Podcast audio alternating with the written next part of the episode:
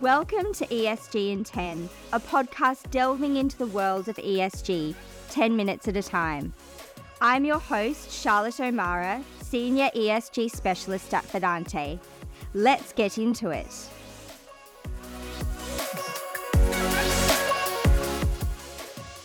Hello and welcome to another episode of ESG in 10.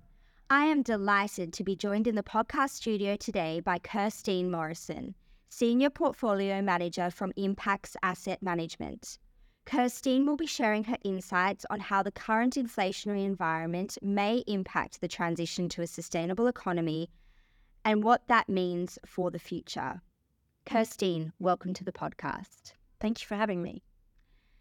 Now, starting off on the current environment, are there any parallels between the pandemic and climate change in terms of the impact on inflation? I think there are some interesting parallels to be drawn between the impact of pandemic on inflation and what might happen in a disorderly transition in terms of climate change.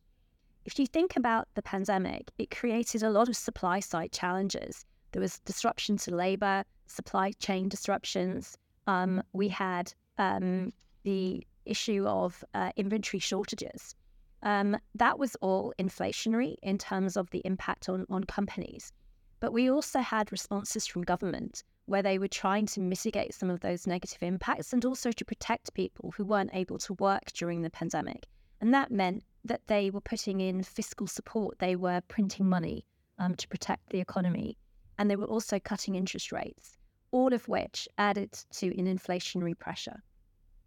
So we saw an inflation shock now, what I think is uh, quite interesting as a window on what might happen in a disorderly transition going forward with respect to climate change is that we're going to not have the whole globe impacted at the same time, but more and more parts of the global economy are going to move from a chronic climate situation where there is a chronic situation of heating um, and, and, and associated impact to more acute pockets where there's really quite problematic um, outcome resulting from climate change.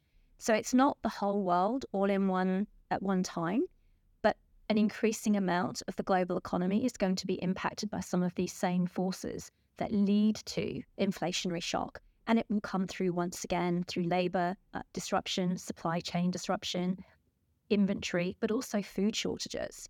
Um, and we also might get stranded assets um, assets that can no longer be operated, and capital that moves from one part of the world to another. So, in terms of the supply side challenges, whilst climate change won't impact the globe in quite the same way that the pandemic did, in terms of all at the same time, an increasing amount of the global economy is going to be negatively impacted, and those inflationary pressures are going to build. And we will also see governments seek to mitigate the risk to their local economies um, by acting. And that could mean um, emergency rate cuts, more quantitative easing, um, crisis management. And the problem with crisis management is it's more likely to have an inflationary impact. So there's quite strong parallels between the pandemic and the inflationary outcome and disorderly transition not being prepared for climate change and inflationary outcome. But it doesn't have to be that way if in fact we were to um, plan ahead and think about an orderly transition, you can spread the inflationary impact over time and make it more manageable. So, if you invest more in mitigation to slow the temperature or prevent temperature increase, and if you invest to try and stop um, some of the problems to adapt so that you're more resilient to the impacts of climate change, it means that your supply chain disruption will be less it means that your disruption to um, employment and to productivity levels of labor will be less. It means you're less likely to have stranded assets. It means that governments are increasing their spending in a more gradual way rather than large pockets of QE at, at different times. And it means that you're spreading that inflationary pressure over time. So it will be more inflationary in the short term, but at a more manageable level, and you're spreading the inflationary impacts over time, making it more manageable overall.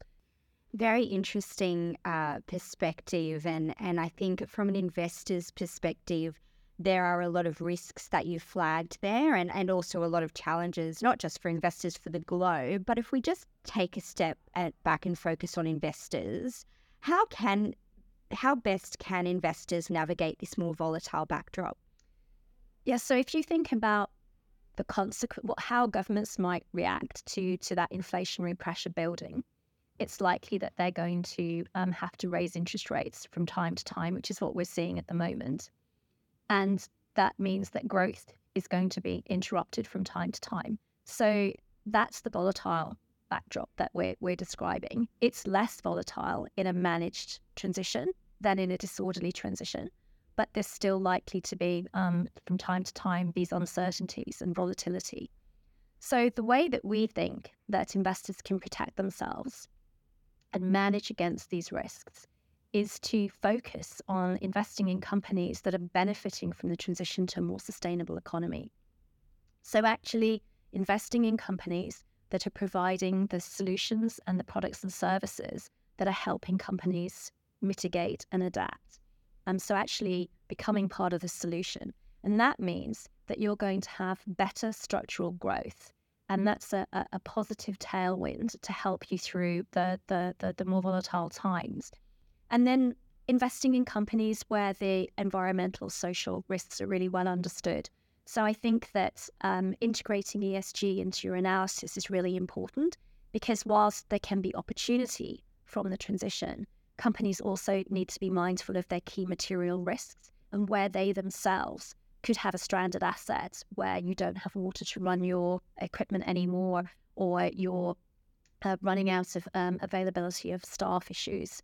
Um, so, really understanding how to manage your climate risk and your human capital risk um, are, are things that we're very focused on. And I really like how you've spoken about both risks and opportunities because I completely agree with you. I think there is so much opportunity and innovation in terms of the transition and some of the emerging themes. And you mentioned AI as as another big focus area for the economy and for the world in general. But it's also really important that ESG risks are mitigated effectively. Um, and so, Kirsteen, you've had a 25 year career in sustainability. How has this space evolved in that time, and what do you see as the future of sustainability? Um, yes, so my um, interest in the area um, was triggered by the Asian financial crisis in uh, 97, 98. And I saw the negative impacts of the dislocation on the Asian economies from the crisis. And at that time, there wasn't a QE solution. Um, the IMF uh, came forward with some very strict uh, adjustment programs for the local economies, um, Thailand and, and other markets in the in the in the Asian region and seeing the dislocation that that caused and the um, turmoil, the upheaval in the in their local economies, really caused me to rethink um, my investment philosophy. And so, at the time, um, we'd already had ethical funds around for some time, but that was really around the time that socially responsible investing was was beginning to be considered and, and, and evolving. And so there was this um, broader concept of considering the social side of, of things. So how people were treated in the in the labor force, um, how uh, whether whether um, you were using child labor in your supply chain. There were lots of social sides starting to get considered as well as the environmental footprint. And then that over time has evolved into this concept of sustainable investing, where there's a, a, a much broader understanding of the opportunities and the risks um, and integrating ESG, the consideration of the risk side as well as the opportunity side. I think that over the last couple of years, there's been a lot of um, interest in ESG and in sustainability. Um, and I think there's a really um, bright future. There's lots of regulatory change. There's lots of um, oversight of what do different terms mean, and are people who are offering products actually following through um, and delivering what they're promising and how aligned are funds to what they say they're doing. Um, so there are terms such as uh, greenwashing and rainbow washing, washing, which is associated with this um, SDG alignment. But I think that this is going to be a, uh, um, uh, whilst there's a lot of interest and there's a lot of controversy as a result of that. I think there's a really bright future for sustainability. And the way that we have chosen to reduce some of the misunderstanding is to separate it into two areas, as you described risk and opportunity. Um, we describe the opportunity set as the alignment to the transition. What are the products and services that a company is producing? And are they aligned to the transition? Are they helping solve the problems that we're facing? And then we look at the footprint of risk that a company has by virtue of what it's doing. What are the key material risks that they're facing? And are they managing those risks well? And that for us is ESG. And um, having less risk than the global economy in terms of the transition, and then aligning yourself to areas of growth. So you have less transition risk, well managed, and more growth opportunity. And we think that that can help investors to deliver outperformance. And that's a very hopeful message for the future of sustainability to finish on. Thank you so much for joining me on the podcast today. Thank you. And that is a wrap for this episode of ESG in 10. Thank you to Kirsteen Morrison and Impax Asset Management for sharing their insights on inflation, climate change, and the transition to a sustainable economy. If you like this episode, please subscribe wherever you get your podcasts. The content today was produced by Melanie James with audio production by Jonathan Stilianu. I'm Charlotte O'Mara, and this is ESG in 10 with Fidante.